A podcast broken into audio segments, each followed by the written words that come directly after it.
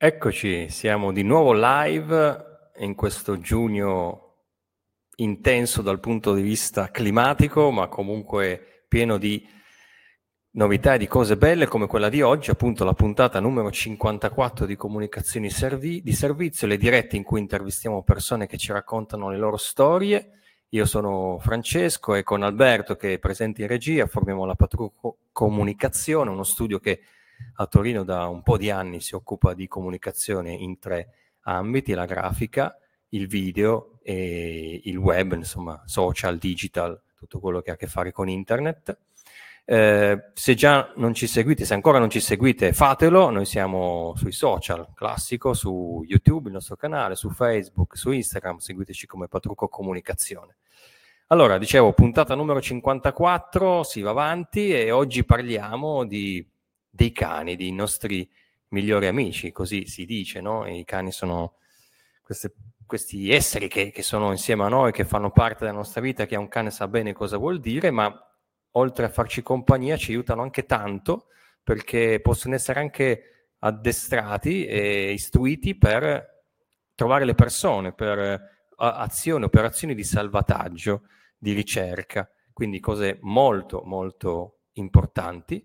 E a parlarne oggi eh, abbiamo invitato una persona che fa proprio questo, eh, quindi do il benvenuto all'ospite di oggi, che è Marzia Del Giudice. Eccola qui. Benvenuta. Ciao, grazie. Ciao, Marzia.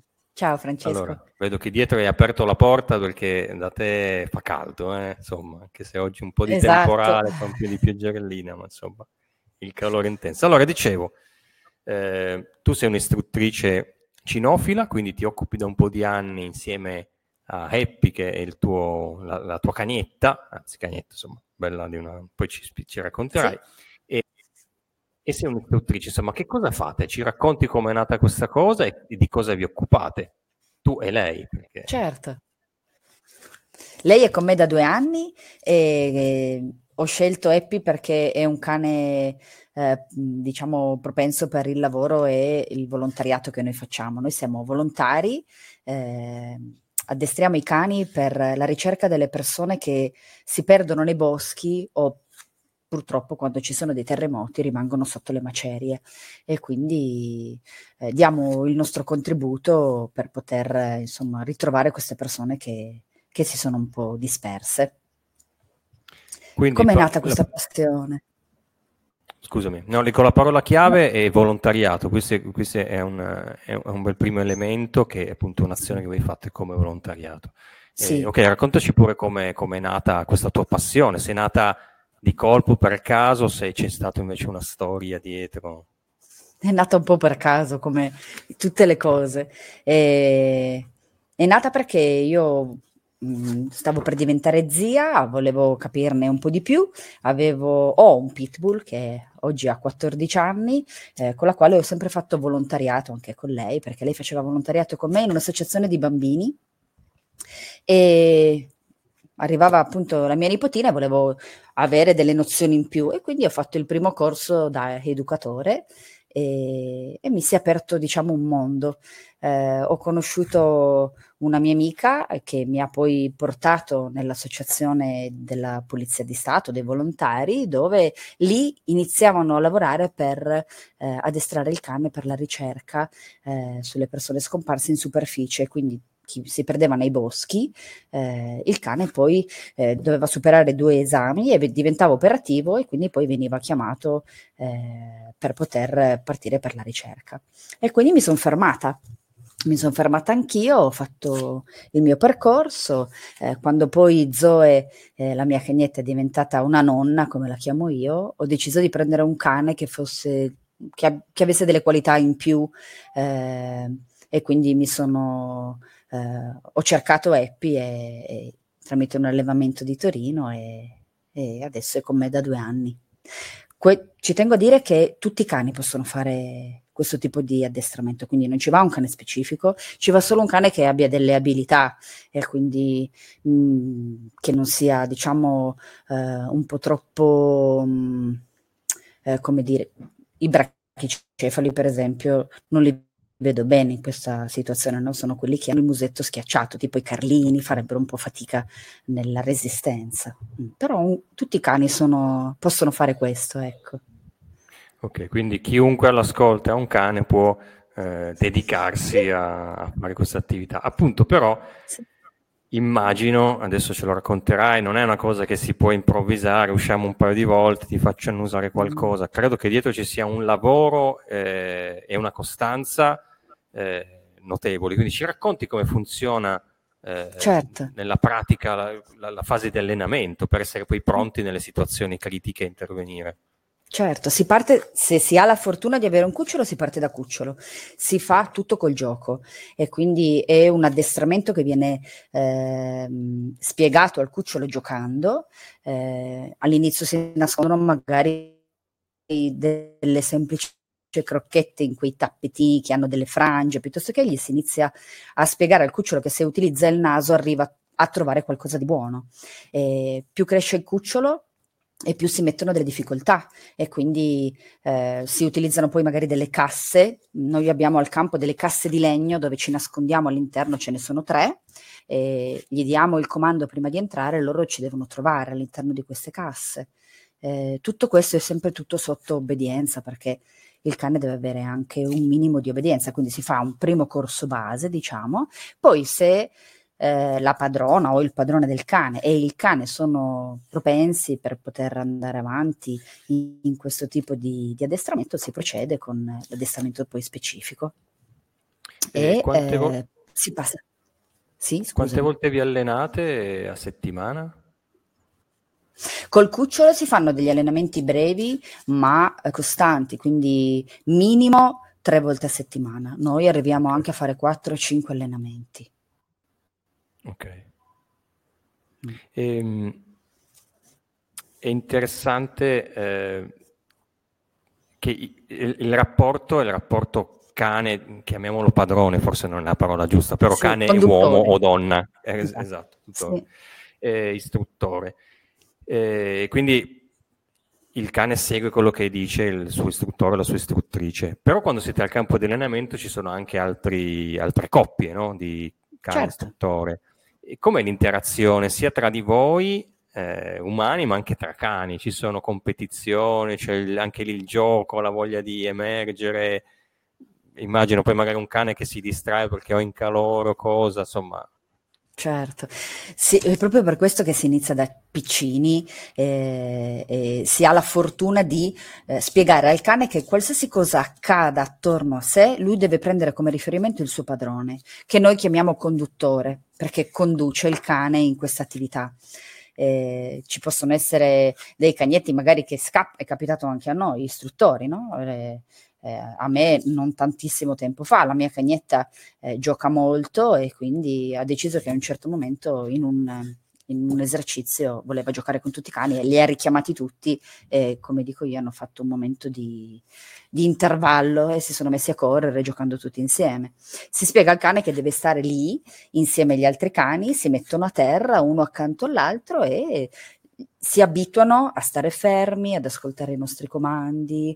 E poi c'è il gioco, perché quest- tutte queste sessioni vengono create e ven- hanno un inizio e una fine, e la fine sia sempre o il gioco o il cibo, eh, e proprio per premiare il nostro, il nostro cagnetto e dire hai fatto bene, ti sei meritato il gioco. Gioco che non va regalato, e eh, attenzione, perché poi tanti... Tanti, diciamo, conduttori dicono ma il mio cane lo chiamo, non arriva più, eh, però in tasca ho mille cose, mille premietti, mille giochini. In realtà, come dice il nostro istruttore capo, bisogna far desiderare questo, questo gioco e questo premio che noi gli diamo. Non possiamo regalare eh, così, diciamo, eh, premi e giochi al nostro cagnetto, se li devono meritare, no? È un po' quello che succede con, con, i, con i bimbi, è la stessa cosa. Esatto. Mm. E il cane immagino cam, cam, cresca, eh, cambi sì. molto, no? Nel, nell'atteggiamento, sì. Ma succede anche all'istruttore, cioè nel, nel senso che quando lo chiedo proprio a te, non tanto a... Quando è iniziato questa attività, eh, tu sei cambiata, anche fatto vedere te un po' il, il mondo in maniera diversa, ti ha insegnato sì. delle cose nuove? ti insegna tantissimo, il cane insegna tantissimo a noi. Eh, ogni cane eh, è diverso dall'altro cane che, che abbiamo in campo. Possiamo avere magari quattro razze uguali, ma tutti con caratteri diversi. E, e sicuramente eh, il conduttore e l'istruttore cresce insieme al gruppo. Cresci tantissimo, perché ci sono magari delle situazioni di difficoltà che devi risolvere e magari devi risolvere anche in breve tempo, perché bisogna andare avanti con tutto il gruppo, quindi devi trovare la soluzione in breve tempo in base al cane che hai di fronte, e quindi cresci, cresci professionalmente e, e anche eh, è un mondo, secondo me il mondo del volontariato è, è un mondo molto ampio e ti dà tanto e, e niente. Poi io adoro fare volontariato, faccio tantissimo volontariato, non solo coi cani, quindi... Sì, ci, ci raccontavi nel fuori onda che conosci bene l'associazione Cepin, che è stata nostra ospite sì. forse un annetto fa, insomma, sì. con Paolo, eh, ci avevano raccontato eh, sì. cosa fanno, so, e so che tu appunto ci raccontavi sei eh, volontaria anche del Cepin, quindi di notte tu non dormi, perché so che è un lavoro... Fai mm, l'attività sì. con, con i cani, fai il sì. contratto cemi, so che fai altre cose, quindi dormirei due o tre ore a notte, giusto per... Diciamo che mia mamma diceva quando ero piccina non dormivo poco perché avevo tante cose da fare, no? E questa cosa mi è un po' rimasta, perché il mio lavoro principale, io gestisco sinistri, quindi sono un patrocinatore stragiudiziale, seguo le persone che devono ottenere un risarcimento, e poi il venerdì e il sabato mi dedico ai cani. In settimana c'è il Cepin, eh, sì, non ci annoiamo. Quindi, quindi guardarsi una serie tivù... è difficile. Sì, non... Senti, tornando al, al, alla tua attività specifica di cui stiamo parlando adesso, appunto di, del lavoro con, con sì. i cani, eh, voi vi, eh, a, a, vi, vi allenate per ricercare persone che si perdono in superficie, o hai, hai fatto l'esempio di terremoti. Eh, esatto. Quindi...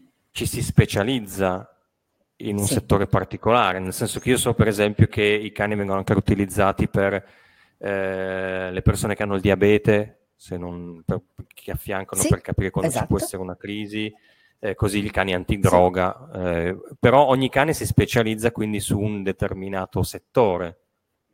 Esatto. Oppure ci sono uno può fare tutto.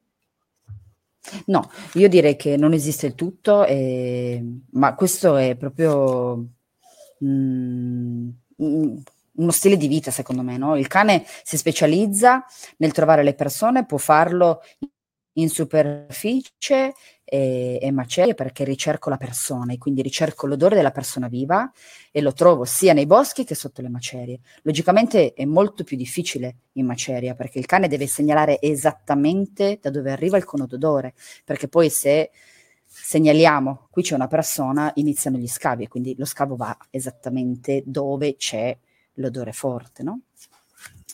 Sul bosco è più semplice, perché il cane, se c'è una persona accasciata o inginocchiata o semplicemente che vaga, eh, deve segnalarlo, e lo segnala con l'abbaio, si siede e abbaia, fino a che il conduttore non si avvicina. A quel punto il cane viene premiato, quindi eh, è difficile che un cane, ci sono sicuramente dei cani che fanno tutto, ma io sono dell'idea che bisogna fare una cosa e farla bene. Certo. E quindi se decido di intraprendere la strada ehm, che abbiamo intrapreso noi, faccio questo, e ci saranno dei cani antidroga, e, e poi ci sono i cani che utilizzano, ehm, quando ci sono magari delle, tipo la situazione di Yara, no? Hanno utilizzato dei cani che fanno un'attività specifica che è il mantrailing, e quindi seguono una traccia e un odore per diversi chilometri, loro fanno quello. Eh, ci sono diverse attività. L'ultimo esempio che hai fatto mi viene più facile da capirlo, nel senso che io do al cane, senti questo odore, lui lo deve riconoscere, sappiamo che hanno un olfatto sì. super sviluppato, e quindi sì. mi faccio, riesco a capire il, il procedimento. Però una persona che è sotto delle macerie o che è persa in un bosco, il cane come fa a trovare quell'odore lì? Come fa a sapere che è quell'odore lì? Riesce a capire che comunque c'è una persona? Noi abituiamo il cane sin da piccino, quindi cosa succede? Che in allenamento, col gioco, gli diciamo eh, ci nascondiamo, magari eh, utilizzando le macerie, perché poi gli allenamenti si fanno sia su macerie che su superficie, quindi ci nascondiamo nel bosco. Si va dal cane, che di solito è, con, è custodito in macchina nella sua eh, gabbietta, gli dà il comando, no? Io faccio così col mio, gli dico adesso andiamo a cercare, e lei entra già nella modalità lavoro.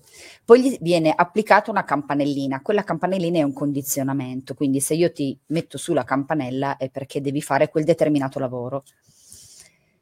E parte, e eh, loro, avendo una percezione olfattiva diversa dalla nostra, loro riescono a, a sentire anche due odori insieme rispetto a noi, che noi ne sentiamo solo uno, eh, sa che deve cercare una persona, e quindi mh, una volta che arriva dalla persona, che di solito noi ci nascondiamo o sotto dei teli o magari dietro degli alberi, dei cespugli sdraiati per terra, cerchiamo sempre delle posizioni diverse perché non si sa mai poi come si trova la persona scomparsa. Sugli alberi ci nascondiamo a volte, quindi il cane deve arrivare sotto e segnalare guardando in alto. Arriva, abbaia e poi viene premiato. Okay. E idem nelle, nelle macerie. Mm. Ti è mai capitato di intervenire in una situazione reale? Siete mai stati chiamati? Il gruppo con il quale facciamo volontariato, sì. Io personalmente no, perché il mio cane non è ancora operativo, quindi noi ci stiamo allenando per poterlo poi eh, per poter diventare operativi. Eh, però il gruppo sì, è intervenuto diverse volte nella Val di Susa. Okay. Mm. E quindi voi eh, siete in contatto, immagino, con la protezione civile. Esatto. Quando c'è l'emergenza, la necessità, loro chiamano l'unità. Loro chiamano e, l'ispettore, sì. In base, penso, a delle distanze, a delle... Fatto. Sì. Vengono poi, viene diramato un messaggio su un gruppo, facciamo parte di un gruppo, e chi è il volontario che può partecipare, partecipa. A volte si partecipa anche a piedi, eh, perché ci sono sia i battitori che le unità cinofile.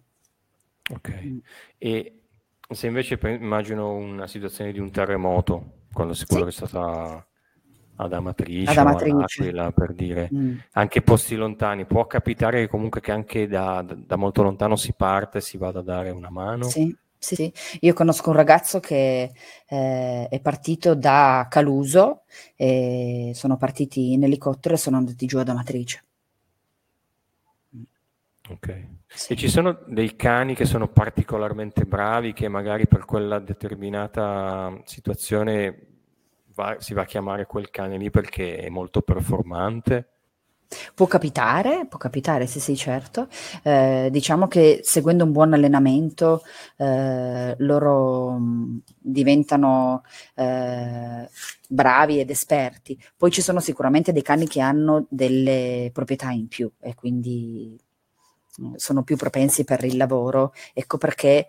Eh, a volte si, si cerca il cane in allevamento, si cerca un allevamento specifico perché i cani escono già con delle, eh, delle selezioni. Ok. E appunto, mh, detto Amatrice, insomma, situazioni un po' più critiche, più, anche quelle un po' più che conosciamo di più perché ci hanno colpiti per vari, per vari motivi, insomma, le, le situazioni più difficili. Io non so se tu hai un dato statistico, non ti sto chiedendo quello, però quanto è, è importante la presenza, eh, cioè l'azione dei cani in situazioni di quel tipo? Cioè veramente salvano la vita a, un, a, a più persone, bastasse anche una è già tanta roba, però comunque sono dei numeri importanti, sì. E... che forse non, non ci pensiamo, no? Quando, quando vediamo quelle immagini, si capita a volte di vedere i cani che girano per le macerie, ma pensiamo mm. subito agli soccorsi e ad altri tipi di interventi, però quello è, è un intervento che può solo fare il cane. Allora, consideriamo che sulle macerie possono salire i vigili del fuoco e i cani, i volontari non possono salire, quindi okay. Io devo addestrare il mio cane e devo dirgli vai lì ma vai da solo, io non vengo. E quindi lui si deve fidare, intanto si deve fidare ciecamente di me e poi deve avere una buona autonomia, no? Il cane, una volta che sale sulle macerie, eh, può capitare anche che ci sia un crollo. È capitato, è capitato, il nostro istruttore ci ha raccontato che in un intervento, il nostro istruttore è un ex vigile del fuoco in un intervento, ehm, non ricordo se all'Aquila o dove, c'era questo volontario con questo cane molto giovane, molto bravo il cane, e sono partiti per poter fare la ricerca, quindi il conduttore è rimasto sotto, il cane è salito sulle macerie, c'è stato un crollo, il cane, c'è stato un polverone incredibile, il cane è rimasto sotto le macerie. E il conduttore era disperato perché dice il mio cane è rimasto sotto e morto. Dopo venti minuti dalla polvere è uscito il cagnone perché è riuscito a trovare il suo, il suo foro d'uscita, no? E quindi questo vuol dire che loro hanno delle pot- possibilità molto più ampie rispetto alle nostre. Intanto sono molto leggeri, sono molto agili, loro arrivano in posti dove noi non possiamo arrivare o comunque dove rischiamo di schiacciare o di far crollare delle, delle macerie su persone che sono vive. Eh, quindi, sì. Noi abbiamo un video che ci hai, che ci hai dato, sì, per da far vedere, può essere interessante per far vedere insomma un po' la modalità, magari mentre eh, Alberto ce lo, ce lo manda, così sì, chiacchieriamo un po' su questo, ci spieghi insomma se ci sono delle tecniche, un po' ci hai accennato, però dei, proprio delle tecniche particolari che si possono fare. Che cosa si sta facendo in questo momento? In questo momento si sta facendo condotta, perché il cane si deve fidare, allora lui è un cane molto giovane, è uno staffi, uno Staffordshire, quindi sono cani eh, che io dico amano la vita, no? Loro sorridono sempre, corrono sempre, tirano al guinzaglio, e il fatto di lavorare con calma è molto difficile per loro, perché loro sono molto veloci, molto agili. Ehm, Noi gli stiamo spiegando al cane che se lui sta calmo e ci ascolta, succedono delle cose bellissime e eh, ci sono degli attrezzi che il cane deve imparare a, a superare, a fare.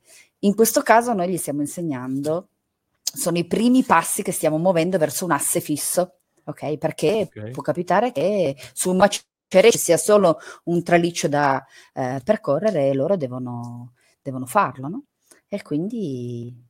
In questo, in questo video qui si vede questo cucciolo con, lei è molto brava, devo dire che lei è un'allieva fantastica, e, e lui che sale con nonchalance e percorre tutta l'asse, si ferma alla fine e il comando che si dà alla fine è piede e lui si mette al piede e, e poi si gioca. Si fa tutto col cibo, perché gli si dice al cane, si aiuta il cane, no? In questo senso, nel senso che il cucciolo è talmente piccino eh, che lo aiutiamo con dei rinforzi positivi e gli confermiamo che sta facendo un'azione fatta bene. Questi sono, eh, cioè facciamo anche delle cose molto semplici al campo, non facciamo solo cose complicate, quindi eh, aiutiamo le persone che, che hanno difficoltà, magari anche solo nella gestione, nell'aiutare il cagnone. Ehm... Voi, cioè, cioè, noi adesso abbiamo visto proprio l'azione concreta, specifica, cani, istruttori, istruttori, istruttrice in questo caso, ma voi fate come istruttori anche dei momenti un po' più di teoria, insomma, per arrivare a sapere tutte queste cose, le si impara lì sul campo, c'è, il, c'è l'istruttore capo che ve le spiega insieme al c'è cane, oppure capo che avete, non fate dei momenti invece di formazione da soli? Sì. Sì, sì, assolutamente sì. Quello. Facciamo formazione, eh, poi dipende un po' da ognuno di noi, no? C'è chi ama eh, formarsi un po' di più e chi decide di seguire un, un canale in particolare e, e quindi cerchi dei corsi. Abbiamo anche noi un nostro istruttore che ci spiega il G P S, ci spiega eh, come poter affrontare una prova, come relazionarci con il giudice. Eh, non, io dico che non si smette mai di imparare, quindi anche quando arrivi eh, e dici va bene, ho le qualifiche che mi servono, ma devi continuare a, a studiare, ad aggiornarti, perché ci sono dei metodi e ci sono delle... delle tecniche che cambiano. Certo. E poi ho visto siete all'aperto, cioè sì, state nella natura, insomma, secondo me questa roba qui è fantastica, sì, specie sì. E, e, e in questi ultimi due anni, insomma, soprattutto eh, nel bel periodo del duemila, inizio duemila, come, come avete fatto? Siete riusciti comunque a stare in allenamento o, o lì si è proprio interrotto il periodo quando c'era il lockdown, proprio quello?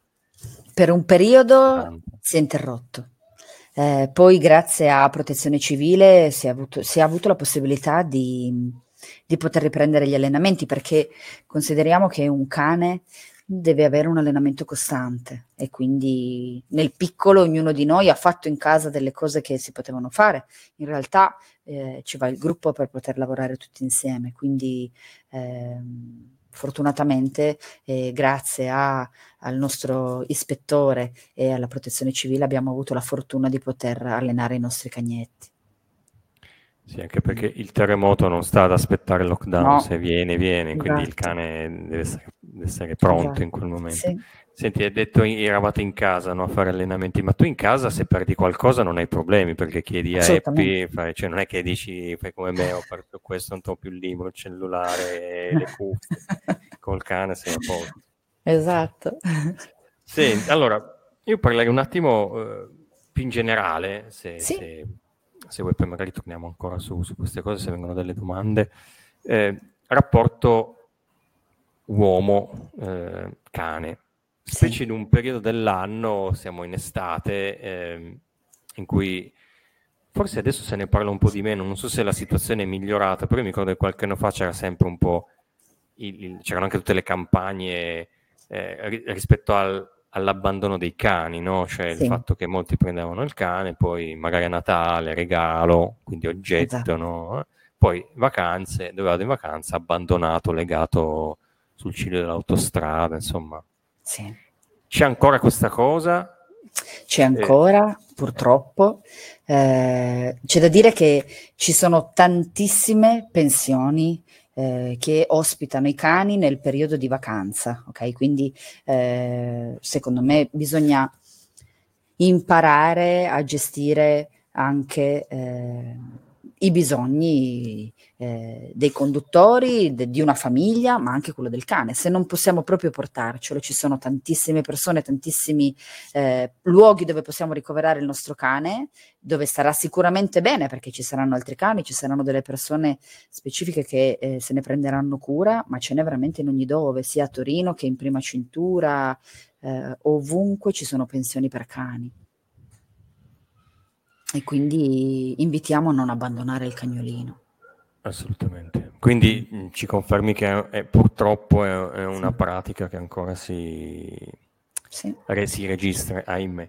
Eh, Rimando sempre sul, sul, sul cane, sul rapporto.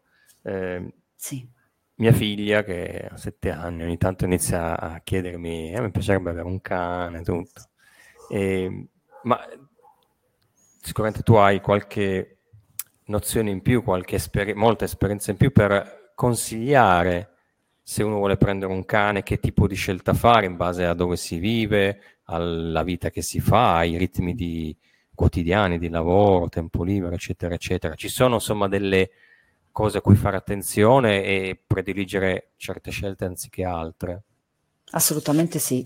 Intanto ci sono tantissime figure professionali, educatori e istruttori che vi possono aiutare nella scelta. Come dicevi tu, ogni cane ha eh, una qualità, quindi io ricordo quando abitavo dai miei genitori, al primo piano è arrivato un border collie. Dopo quattro mesi il proprietario dice: mi mangia tutto, non riesco a tenerlo fermo. E per forza, stellina, lui vuole lavorare, è nato per fare attività e tu lo tieni chiuso in casa tutto il giorno e lui se la trova l'attività.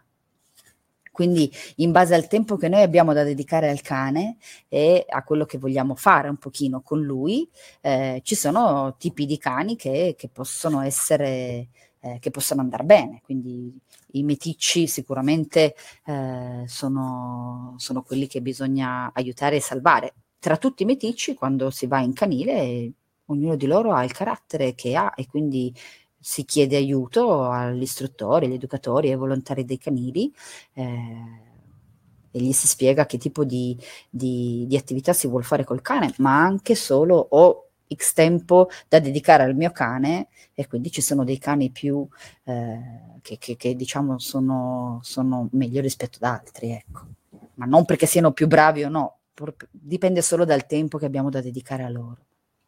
Che, che poi il, bo- il border collie è, le- è il classico cane lessi o no?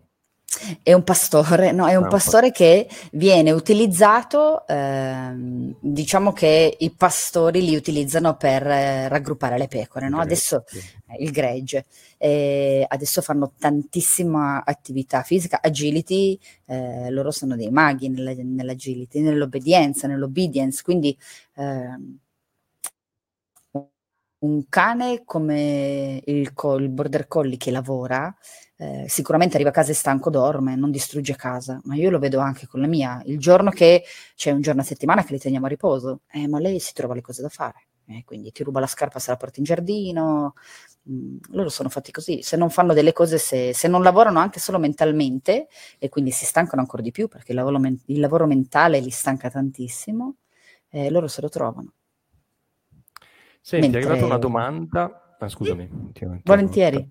No, no. Eh, allora, Valerio Cascini, che però secondo me è, è Maria, la nostra follower, che uh, si è fatta prestare il cellulare, poi vedremo se ho, ci ha azzeccato o no, insomma ti chiede, e quindi torniamo un sì. po' al tema della puntata, del, dell'allenamento. In quanto tempo impara un cucciolo i tre comandi principali, seduto al piede, a cuccia, e... un po' l'avevi accennato, un cane adulto può essere addestrato ai comandi di base? Assolutamente sì, un cane adulto può essere addestrato ai comandi di base, eh, ci mette un po' di più, ma non succede niente. Il cucciolo impara molto più in fretta, e quindi quel cucciolo che abbiamo visto prima, lui in due lezioni aveva già imparato il terra, il seduto l'ha imparato subito, e sono molto più malleabili i cuccioli, quindi ehm, apprendono tantissimo. Il cane adulto impara lo stesso, perché poi il cane adulto ha una relazione molto forte col padrone, quindi vuole stare col suo padrone, e se col padrone si fanno delle attività, per lui va benissimo, quindi sì, sì, ci, ci va pochissimo tempo per imparare, ecco. Ma questa cosa che appunto il comando che si fa in tedesco, sits, quella, ma è vera o, o è un... È a discrezione, è ah, a discrezione okay. del, del padrone, perché c'è chi li dà in inglese, c'è chi li dà in francese, in italiano, in piemontese, eh, ognuno di noi utilizza i comandi, il, il linguaggio diciamo che gli garba di più. E invece capita la volta che il cane proprio non c'ha voglia, che è preso da mille altre sì, cose, che proprio non, non ne vuole sapere. Non ne vuole sapere. Capita, capita anche spesso a volte, eh, soprattutto con i cani testardi. Eh, non bisogna insistere, secondo me, perché bisogna anche rispettarli. E quindi se quella volta lì non ha voglia, giochiamo, andiamo via e ci riproviamo la volta successiva. Non succede niente. Anzi, rispettiamo loro e loro sicuramente sono molto più tranquilli. Ampliando un po' il, il discorso, no? Quindi uscendo dal, dalla, dal tema del, dell'azione di salvataggio, di ricerca, però il, l'utilizzo, insomma, non è la parola migliore, però ehm, il cane è, è, è molto utilizzato anche, c'è tutto il mondo della pet therapy, no? Di, di questa, di questo approccio con, con delle persone che hanno bisogno per vari motivi, e, e la compagnia del cane è... è molto importante, aiuta, eh, fa migliorare le persone, le fa stare meglio, soprattutto sì. quello, le fa stare meglio. Infatti si parla appunto di terapia, no? Con, terapia. Non solo coi cani, sono anche i cavalli, ma anche altri animali. Eh, secondo te perché c'è questa cosa? Perché il, soprattutto il cane ha questa cosa, magari più di, eh, di un altro animale che può essere il gatto, e, e tu hai esperienza in questo campo, insomma, più della pet therapy? Pet therapy no. Però si crea un'empatia eh, tra cane e eh, diciamo paziente, tra virgolette, eh, incredibile. Ho visto, ho seguito per qualche tempo una ragazza che ehm, lei faceva pet therapy e faceva lettura coi bambini, ed era bellissimo eh, vederla lavorare, nel senso che c'erano i, c'era il suo cane eh, che era molto molto tranquillo, si faceva toccare in, mh, da tutti i bambini, i bambini si rilassavano, anche quello che era molto vivace, eh, in, quelle, in quei frangenti lì era molto rilassato, riusciva ad ascoltare la lettura, eh, era propenso nel eh, anche ascoltare questa ragazza che non era né mamma e papà, però gli diceva adesso ci sediamo qui, leggiamo un libro tutti insieme, c'è il cane in mezzo a noi, se volete lo accarezzate, e il cane era una statua. E secondo me si crea eh, una forte empatia eh, tra i cani e in quel caso lì i bambini, ecco. Mm. Ok. E, è tornato alla carica Valerio Cascini con una domanda molto interessante. Sì. Effettivamente c'è il cane che impara con un istruttore, fa un percorso, impara. Poi sì. Conserva tutto quel, il patrimonio educativo che ha imparato cambiando padrone? Sì, certo. Assolutamente sì. Capita spessissimo che si prendono i cani in canile. Ad esempio, io ho un'allieva molto brava, anche lei, ha preso un pitbull di quattro anni in canile. E questo pitbull ha già tutti i comandi, quindi vuol dire che nella, nella sua prima casa eh, aveva imparato il seduto, il terra, il vieni, quindi il richiamo, che è molto importante, è la primissima cosa che si insegna al cane, no? E questo cane qua li ha già tutti e quindi li ha conservati. Sì, sì. Eh, su questo ti racconto un aneddoto, nel senso che eh, da, da, da bambino avevamo preso un cane che era abbandonato dove andavamo in campagna. Lo trovavamo lì ogni domenica, questo cane riconosceva l'auto, ci veniva incontro, perché il destino poi lì in campagna un cane randagio era, era segnato, insomma, perché dava fastidio, non era la, certo. la catena e cose varie. E, e poi insomma, lo prendiamo. E poi quando andavo in campagna io avevo sta roba, no? Il mio sogno. Prendo un bastone, glielo tiro, era un levriero, tipo levriero, un meticcio, ma sembrava molto un levriero. Sperando che me lo riportasse indietro, no? Questa cosa che vedevo nei film. Eh. Preso il bastone, se n'è andata, l'ho, l'ho rivisto dopo mezz'ora e non sono mai riuscito a farmi riportare il bastone. Il bastone. Ma, secondo te, per, cioè no, a, a parte gli scherzi... Eh, come si crea l'empatia, insomma, tra anche in queste, queste piccole cose? Bisogna sempre eh, c'è sempre un metodo, una tecnica, oppure magari c'è il cane che asseconda di più, quello capisce di più anche quello che, che pensa il padrone, che vorrebbe il padrone.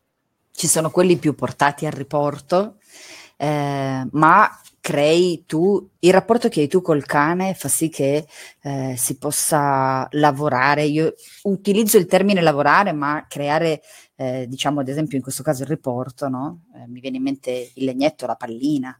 Eh, quando io dovevo insegnare al mio cane eh, portami l'oggetto che ti lancio, c'era uno scambio e quindi io ti lancio qualcosa, ma in cambio ti do altro. E in realtà era la stessa cosa, nel senso che io avevo due palline identiche e quindi gli facevo vedere che se lei mi portava questa pallina, subito gliene lanciavo un'altra. E si creava così un gioco tra me e lei eh, molto interessante, no? Quindi il padrone deve diventare interessante per il proprio cane, perché se noi siamo noiosi, perché un cane ci deve ascoltare? Ma questo funziona anche negli umani, no? Se io ho un interlocutore che mi, danno, mi, mi annoia, eh, ma magari mi distraggo. E idem il cane, è la stessa cosa. Se noi siamo interessanti per il nostro cane, eh, è difficile che un cane si distrae. Io sono in passeggiata col mio cane, e se sono interessante col mio cane, e se arriva un altro cane, magari che abbaia o che eh, vuole dar fastidio alla mia... Eh, se sono più interessante del cane che, che sta passando, il cane guarda me e dice cosa facciamo? E questo è, è bello. Ok. Mm. Arriva la domanda economica dei soldi, nel senso che Valerio sì. chiede quanto costa formare un cane ai comandi di base? I costi variano in base ai campi, no? Ogni addestratore ha i suoi costi. Eh, noi abbiamo deciso di utilizzare i costi minimi. Eh, abbiamo un'associazione che ci permette di eh, evitare di tesserare eh, le persone, quindi il costo della tessera l'abbiamo azzerato e eh, una lezione eh, costa venticinque euro e dura mediamente un'ora, dura sempre di più.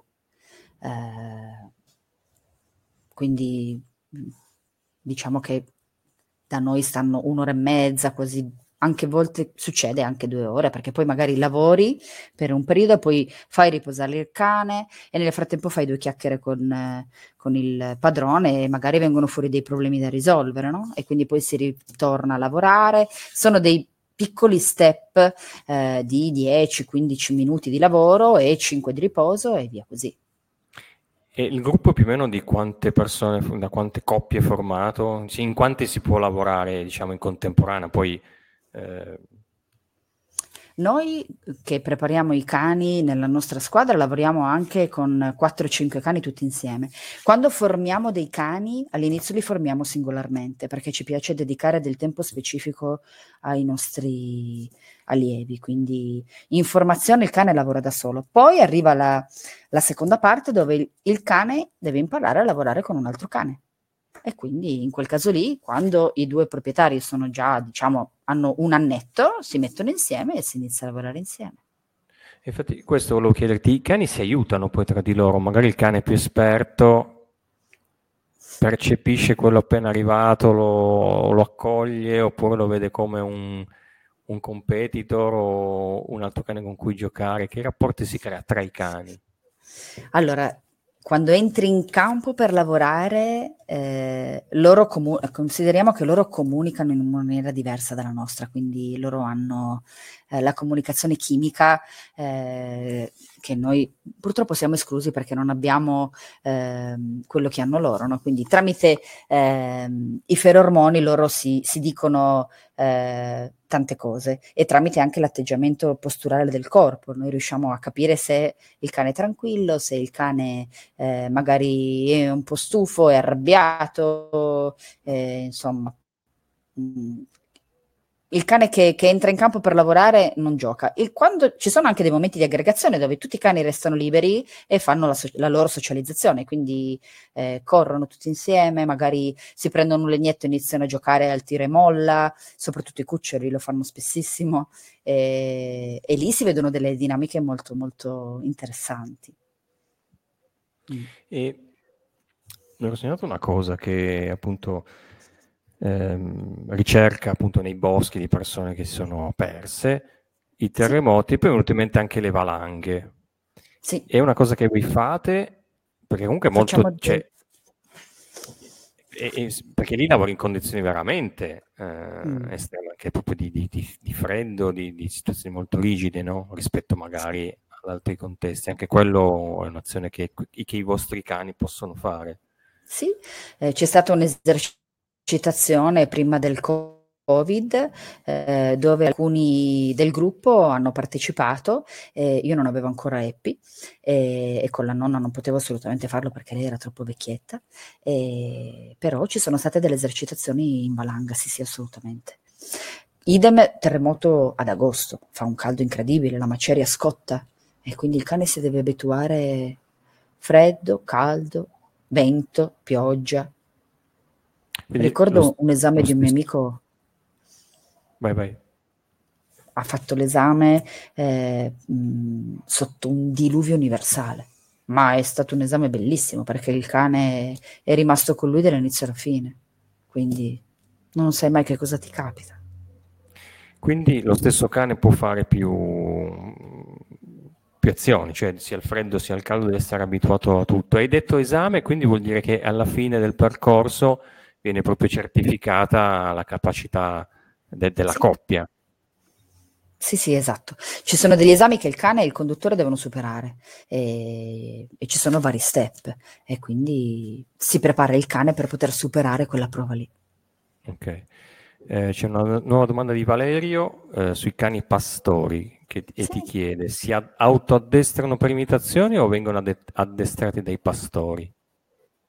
I cani pastori, quelli del, del gregge? Immagino sì, esatto. Loro, ci sono dei cani che per imitazione ehm, seguono il capobranco, ok? Quindi ci sono dei cani che, come dice lui, vanno per imitazione, ma sicuramente il pastore fa tanto, perché il pastore fischia e ogni fischio eh, equivale a un comando. E quindi diciamo che sono entrambe le cose, secondo me.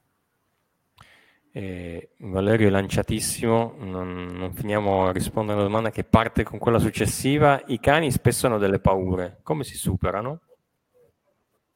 Sì, eh, si superano. Le paure dei cani, alcune si possono superare eh, lavorandoci e facendo capire al cane che eh, que- quella paura che ha si può eh, non, non, non come dire, non, eh, non è pericolosa, ecco, quindi mi viene in mente, mh, io ad esempio con la mia prima cagnetta eh, non l'ho eh, disabituata ai tuoni, quindi lei ha sempre avuto paura dei tuoni. Cosa si fa? Si fa che quando ci sono i tuoni si gioca coi cuccioli e quindi loro non ci pensano più a quel rumore lì. E eh, il cane, quando ci sarà un temporale, magari prende la pallina e te la porta, perché dice, ah, questo sono qua, mi ricorda che devo giocare. E quindi, tac, hai superato quella, quella paura lì. Oppure la paura dello sparo. Noi, ad esempio, nelle, ga- nelle prove che dobbiamo superare abbiamo uno sparo, perché può capitare. Se in un bosco ci sono i cacciatori e sparano, il cane non deve avere paura dello sparo. E quindi da cucciolo Eh, abitui il cane, c'è un evento bello, eh, si possono superare alcune paure, altre è difficile, dipende poi dal cane e da che paura è. Ok, eh, hai tirato fuori un tema che può essere un po' spinoso, mm. il tema della caccia. Allora io ovviamente sì. vabbè, ho le mie idee, ma mm. eh, mi interessano un po' le tue, insomma. È giusto, eh, c'è i cani da caccia, è una cosa che è una forzatura, è una, una situazione, come, come la vivono, al di là, al di là appunto del tema caccia, che secondo me è una roba ormai anacronistica, vabbè. Mm. Eh, però il cane che deve fare quell'azione lì, rispetto a quella di salvataggio, ci sono delle differenze, e, è un... è un'imposizione, insomma, come, come la vedi, come ce la racconti? Eh, a prescindere che a me non piace, ma questa è una mia idea, il cane da caccia ha delle qualità che esprime in toto nella sua attività. Eh, è un po' come il retriever, no? Che in acqua eh, nuota o riporta, e quindi ogni cane ha la sua qualità. Eh, Poi sta, secondo me, al buon senso del padrone utilizzarle e canalizzarle nel modo giusto, in modo da poter far vivere il cane nella maniera più serena. Spesso, anche oggi, mi, mi imbatto in letture dove il cane di famiglia ha azzannato il bambino perché. E, e siamo sempre, secondo me, sullo stesso argomento. Canalizziamo...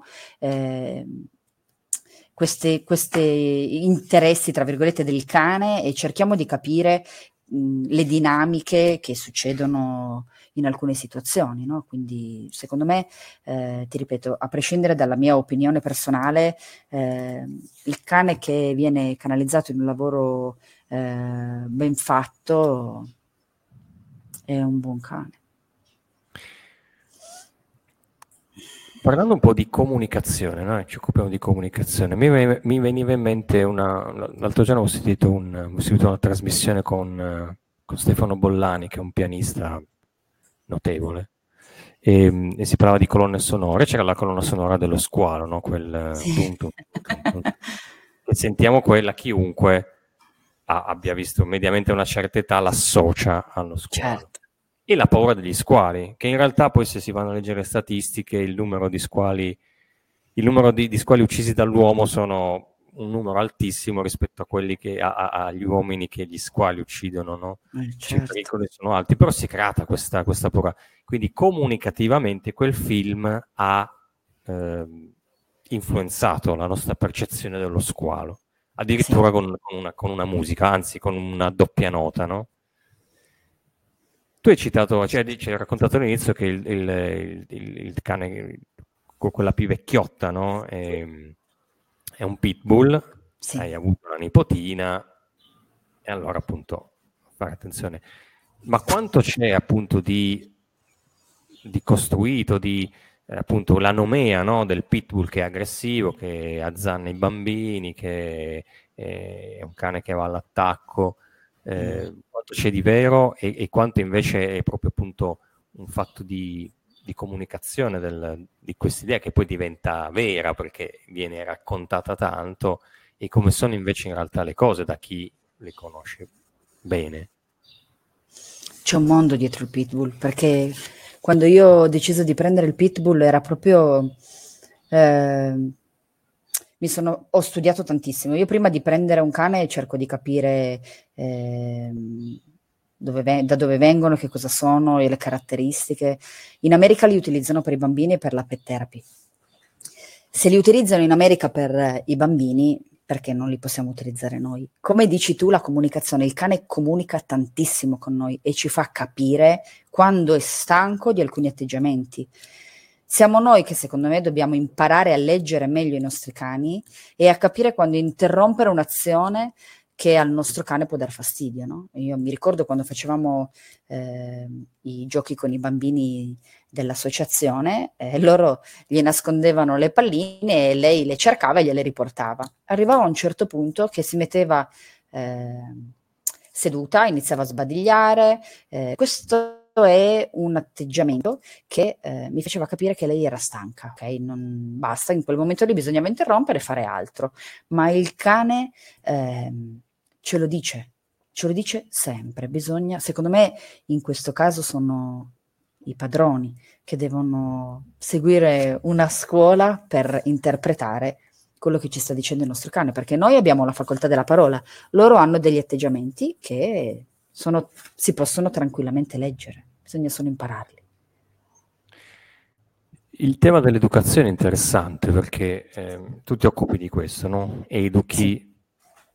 Il, il, il tuo cane, sì, a questo, però forse eh, l'educazione dovrebbe essere in doppia direzione, bionivoca, cioè anche, anche noi umani dobbiamo essere edu- educati a trattare, esatto, in questo caso i cani, ma non solo i cani, insomma gli altri esseri che, che, che vivono insieme a noi in questo mondo, che, che comunque, sì, noi abbiamo decisamente mh, marchiato, eh, perché per come siamo oggi, insomma eh, La, la percentuale di animali liberi non, non da, da allevamento sono veramente pochissime, no? E, sì. e, e una, una, una cultura, un, un'educazione a, a, a, a trattare bene gli animali, ad averne rispetto, forse manca, penso anche al, a, alle scuole, no? Nel senso che magari fare delle, delle azioni di, di pet therapy, eh, nelle scuole, fare dei, dei momenti potrebbe essere, non so se ci sono, a me non, non risulta, però mh, è, è un dato assolutamente mio, quindi non vale. Però anziché magari portarli a, ai soliti zoo a vedere gli animali, comunque in una situazione, per quanto sia grande il parco, sempre di costrizione, invece magari di lavorare concretamente con un cane che ti fa vedere certe cose, credo che potrebbe essere per i bambini molto interessante. Molto, lo fanno, negli asili soprattutto. Eh, noi come associazione ci siamo proposti nel comune di Almese, intanto per aiutare, diciamo, quelle famiglie che sono in difficoltà eh, con i propri cani, quindi abbiamo messo a disposizione delle ore di volontariato. Adesso il sedici di luglio partirà il primo incontro conoscitivo e, e poi ci saranno una serie di date eh, che dedicheremo alla popolazione. Abbiamo anche un progetto per andare poi nelle scuole, quindi mh, come dici tu, eh, se educhiamo i bambini Eh, sin da piccoli ad avere rispetto eh, dell'animale che vive con noi, ma anche quelli che troviamo, diciamo, eh, per strada, no? Sicuramente si potrà tornare alla normalità, possiamo dirlo. Però sono azioni che fate voi come associazione, quindi siete mm. voi che proponete un po', sì, un po' questa offerta, non tanto, sì, che sarebbe, forse l'ideale sarebbe per arrivare ad averla su larga scala. Standard, eh, sì. Su larga scala. E a questo proposito, allora, eh, farei vedere i tuoi contatti, chiedo ad Alberto, sì, di mandare la live, perché può essere interessante per chi vuole saperne di più, insomma, certo, partecipare o a, a dei momenti proprio di allenamento, o anche a, a queste cose. Appunto c'è il tuo numero di telefono e la tua email, quindi ci si può... Grazie. Quindi, quanto secondo me Marzia, avete visto, è super preparata e può, può darvi dei, dei buoni consigli. Quindi voi come, come zona, ehm, tu fai riferimento a, a quella zona, quella parte di Torino verso Almese, esatto, lì, insomma, sì, quel, quella un po', un po' lì. Okay. Sì, poi se ci chiamano e hanno bisogno, insomma, di consigli, noi siamo aperti a, a darli a chiunque, ecco, quindi... Non, non ci limitiamo a quella zona lì, facciamo tante attività in, nel comune di Almese, perché abbiamo appunto eh, eh, diciamo contattato il comune per avere eh, per dare una mano sul territorio, e, ed era un po' quello che, che volevamo fare come associazione. Hai, hai detto consigli e mi hai dato il là per la solita domanda che noi facciamo ai nostri sì. ospiti verso la fine della puntata, perché comunque ridendo e scherzando siamo quasi all'oretta sì. di diretta. Il buon consiglio noi lo chiediamo sempre al nostro ospite, quindi in quanto ospite devi, se hai voglia, regalarci il tuo buon consiglio. Certo, assolutamente sì. Il buon consiglio nella cinefilia è eh, non abbiate paura di contattare un educatore, un istruttore che possono darvi sicuramente una mano e togliervi eh, tutti i dubbi, ma eh, non prendete un cane se non avete del tempo da dedicargli, perché poi diventerà un peso e eh, purtroppo alcuni, come dicevi tu prima Francesco, se ne disfano. Quindi prima di fare una scelta così importante avete la possibilità di contattare noi che possiamo darvi una mano. Ok, mi sembra un ottimo consiglio che va nella direzione, insomma, sia di questo periodo, ma un po', un po' per tutto, forse poi, cioè, quando si inizia una cosa bisogna farla, e visto che abbiamo eh, a che fare con degli esseri viventi, non sono esseri umani, ma sono comunque esseri viventi che hanno... Sì. Eh, sentimenti, emozioni e s- hanno lo stesso diritto nostro di stare a questo mondo, insomma. Esatto. Ha assolutamente senso eh, pensare prima di prendere un cane, di avere il tempo da, da dedicare per passare insieme. Sì. Eh, grazie. Eh, allora, i tuoi contatti li ho fatti già vedere. Io eh, prima dei, dei saluti e dell'ultima cosa che solito facciamo, farvi vedere la slide della prossima puntata.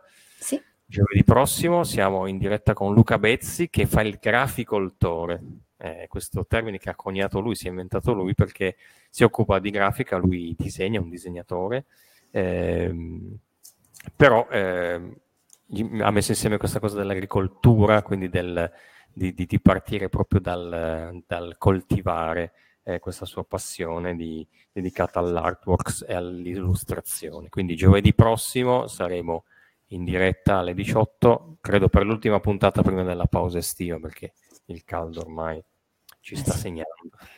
E, prima dei saluti io farei vedere le solite eh, parole chiave che ho raccolto durante la, la nostra chiacchierata. Siamo partiti da Eppi, che mm. è la, l'ultima arrivata. Sì. Eh, poi beh, i cani che sono stati l'oggetto, insomma, i protagonisti di questa puntata, la ricerca che viene fatta attraverso il gioco e, e il volontariato, comunque abbiamo detto all'inizio, questa azione che fai è tutta volontariato, quindi è una cosa enorme perché è tempo, mm. risorse, energie che vengono mh, regalate a, alla comunità, insomma, no? Certo. E cosa c'è di più bello di, di questo e più meritevole? In quanto zia, tu hai iniziato questo percorso eh, di conduttore, eh, abbiamo parlato di terremoti, ci hai fatto qualche racconto, il pitbull che era il primo cane che, insomma, in quanto zia e posseditrice di un pitbull sei entrata in questo mondo, che passa anche attraverso le valanghe, perché è un altro campo in cui i cani possono intervenire a, ad aiutare, a salvare, i padroni, che sono, insomma, quelli...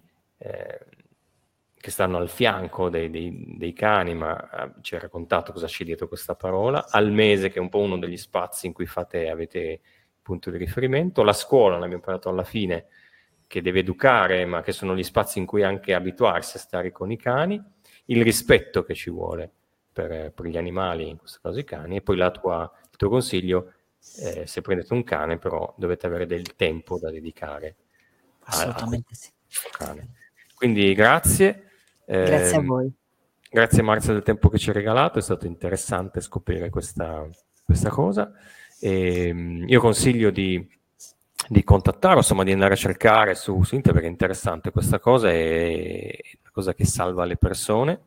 Mm. Eh, allora ci congediamo con il saluto di un altro ospite di Comunicazioni di Servizio, che è un grandissimo amico, che ti ringrazio per dieci ottimi consigli, complimenti, un cane è parte della famiglia, dovrebbe essere forse consigliato un lavoro insieme a voi professionisti prima di prendere in famiglia un animale.